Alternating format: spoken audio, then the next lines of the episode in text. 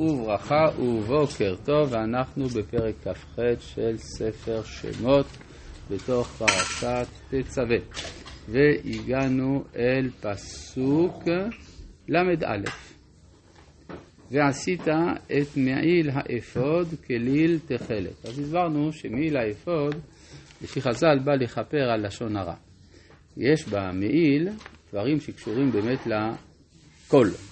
כן, הרי גם הפעמונים והרימונים, הפעמונים שמשמיעים את הכל, וגם השפה, יש הדגשה של אופייה של השפה של המעיל, וכל זה, כן, מרמז לדיבור. וגם יש נקודה חשובה שזה כליל תכלת, כלומר, יש, זה בגד אחיד, אחיד, והצבע שלו צבע שרומז לאינסוף בעצם, כן? הרי תכלת דומה לים, ים דומה לרקיע, רקיע לגבינת הספיר, גבינת הספיר לכיסא הכבוד. כלומר, זה משהו שבאופן אסוציאטיבי קושר אל הממדים היותר עליונים של החיים. גם הדיבור הוא, ה... לפי התפיסה של היהדות לפחות, הדיבור הוא המעלה העליונה של האדם, יותר מאשר השכל. השכל מאפשר לנתח את המציאות, אבל הדיבור הוא פונה אל האינסוף ממש, ולכן הצבע של הבגד שבא לכפר על קלקול הדיבור, הגיוני שיהיה בצבע הזה. ועשית את מעיל האפוד כליל תכלת. עכשיו, איך המעיל הזה נראה? אז רש"י כותב שהוא נראה כמו הבגד של לובשות הנשים שרוכבות על סוסים, כן? מי שמכיר את הציורים על הבוסקטרים, גם כן, יש משהו דומה, כן, של אלכסנדר דומה. אז יש לו, יש איזה מין מעיל כזה שהוא פתוח מהצדדים, אבל הוא, כי הוא מאפשר ככה לרוכב שלא, שלא יפריע לו הבגד. ואז גם נשים בימי רש"י היו לובשות כזה בגד, הדבר הזה יצר איזו אגדה מוזרה, שרש"י פעם ראה נשים רוכבות על סוסים, ואז הוא שאל את עצמו למה הקדוש ברוך הוא יראה לו, סידר לו שהוא יראה מראה לא כל כך צנוע, ואז כשהוא הגיע לפסוק הזה הבין למה, כן? טוב, זה סתם סיפורי אגדות, כמו הרבה סיפורים שממציאים על גדולי ישראל, אז זה אחד מהם. אז למה הבאתי אותו? למה לא? למה לא להביא אותו? אז עשית את... אז... אבל רש"י אומר באמת שזה כנשים הרוכבות, ואינני יודע יש מן הסתם רמזים.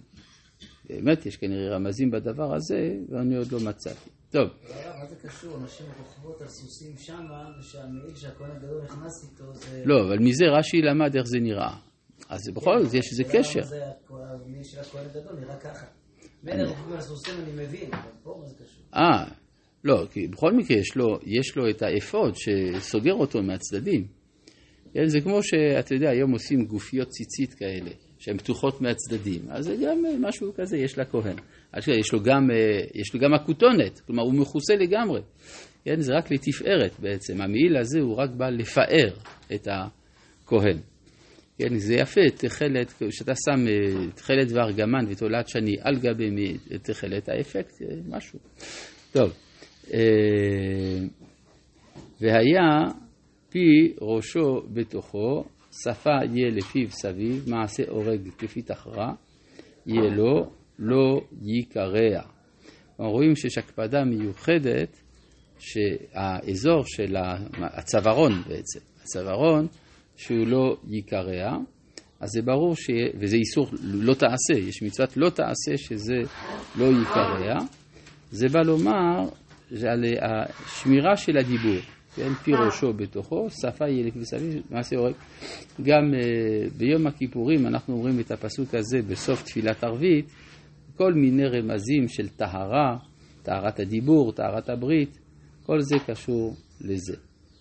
ועשית על שולב רימוני תכלת וארגמן תתולעת שני על שולב סביב ופעמוני זהב בתוכם סביב. אגב, מצאו בחפירות ארכיאולוגיות בירושלים רימון זהב, כן, שיש מייחסים אותו לבגד הכהן הגדול, אי אפשר לדעת, אבל מצאו. טוב, פעמון זהב ורימון, פעמון זהב ורימון על שולי המיל סביב, סך הכל 72 אה, רימונים ופעמונים, אה, כי, טוב, אז כנראה 72 זה מכוון כנגד השם המפורש, שהוא יוצא בגימטריה 72 כשכותבים אותו במילוי, וזה המילוי היותר עליון, כמו שהדיבור הוא הצד היותר עליון של האדם. והיה על אהרון לשרת, ונשמע קולו בבוא אל הקודש לפני השם, ובצאתו ולא ימות. מה, מה זה קשור שאם נשמע קולו לא ימות? אלא הכוונה שאם הוא מת, ידעו שהוא מת, בגלל שהפסיק הכל. כן, כלומר, אדם שבתנועה, אז שומעים את הכל. אם הוא לא בתנועה, אז לא, לא שומעים. זה לא כבד כל ה... זה נורא כבד. תאר לעצמי, זה לא היה, טוב, אפשר לעשות את זה דק כמה שיותר. גם הפעמונים יכולים להיות קטנים. מה? גם החושן, כל ה... כן, השאלה היא כמה כבר. זאת אומרת, אה, אתה יודע, אה, לפעמים חליפה שלושה חלקים עם עניבה ועם אה, עיטור כבוד של הצבא הרוסי, יכול להיות שכל זה יותר כבד. לא יודע. מה? חייל קרבי, כל הציוד שלו הרבה יותר. טוב, אבל חייל קרבי זה כשהוא בקרב, אבל... לא, כהן, כהן וכהן גדול תמיד בקרב. הוא תמיד בקרב, אתה אומר, כהן הגדול. טוב, בסדר. טוב, סך הכל זה לא סוף העולם, כן? מה, מה עושה ביום מאוד חם? מתנחם בזה שביום מאוד קר זה מחמם. אה, כן. ועשית, עכשיו יש לנו כאן דבר שלא נאמר בהתחלה, כל, זה, כל הדברים האלה הם לכבוד ולתפארת. אבל פה לא מוזכר, הציץ לא הוזכר, כן? ואלו הבגדים אשר יעשו, ציץ, אה, הציץ לא מוזכר בהתחלה וגם לא המכנסיים.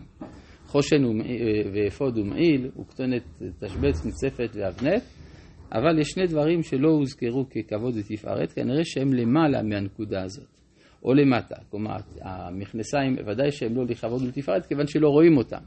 לגבי הציץ, אז הוא בא בגלל מעלתו של הכהן הגדול, יותר מאשר תפארתו.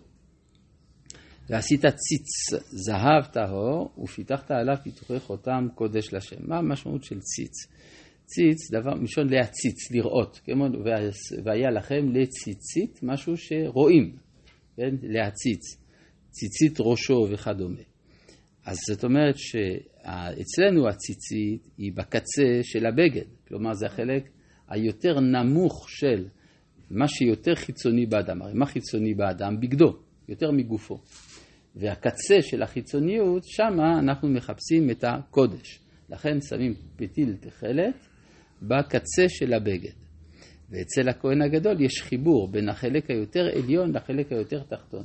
יש ציץ על ראשו. כלומר, יש חיבור של הקודש שכמו מין בריח תיכון שמבריח מן הקצה אל הקצה. במשכן אז גם בריח תיכון שמבריח מן הקצה אל הקצה של הכהן. ועשית ציץ, זהב טהור. ופיתחת עליו פיתוחי חותם קודש לשם. אז יש פה בעיה. בגמרא... יש שם מצפת, אבל כן, נכון, אבל זה המצפת כבר נאמרה. כן, עכשיו נשאלת השאלה, למה, אה, כלומר, איך כותבים קודש לשם? אז יש בגמרא מחלוקת, יש אה, דעה שאומרת שכותבים קודש ל... בשורה התחתונה, והשם בהמשך בשורה עליונה. למה? כי הרי י"ק ו"ק זה יותר גדול. אבל רבי יוסי אומר, הייתי ברומא וראיתי את הציץ, והוא היה כתוב בשורה אחת, קודש לשם. יש את השאלה, אז מה היה במציאות? כן. התשובה היא שבזמן שהציץ משמש בכהונה גדולה, אז באמת לשם הוא למעלה מהקודש. אבל בזמן שהוא שבוי ברומא, אז יש השפלה של שם שמיים, כביכול, ולכן הכל בשורה אחת. לכן רבי יוסף מציין שזה היה ברומא שהוא ראה את זה. כן. טוב, אה, האם זה קרה בנס, או שמא הרומאים הם אלה ששברו את הציץ ועשו ותיקנו. כן, נכון, נכון, אפשר לטעות גם את זה, אבל אפשר פשוט להגיד שהרומאים הרשעים, הם שברו את הציץ ותיקנו אותו, תיקנו אותו לפי הבנתם, עשו אותו בשורה אחת, כן, שקודש לשם. וש... מה וס... שכתוב את המילה קודש? תגיד, זה שם הוויה. לא, לא, קודש לשם זה הכוונה שהכהן הוא קודש, הוא מוקדש לשם. אז מציינים, כן? זה כמו שלמשל גם על כלים היו כותבים קודש, שידעו. אז גם על הכהן הגדול.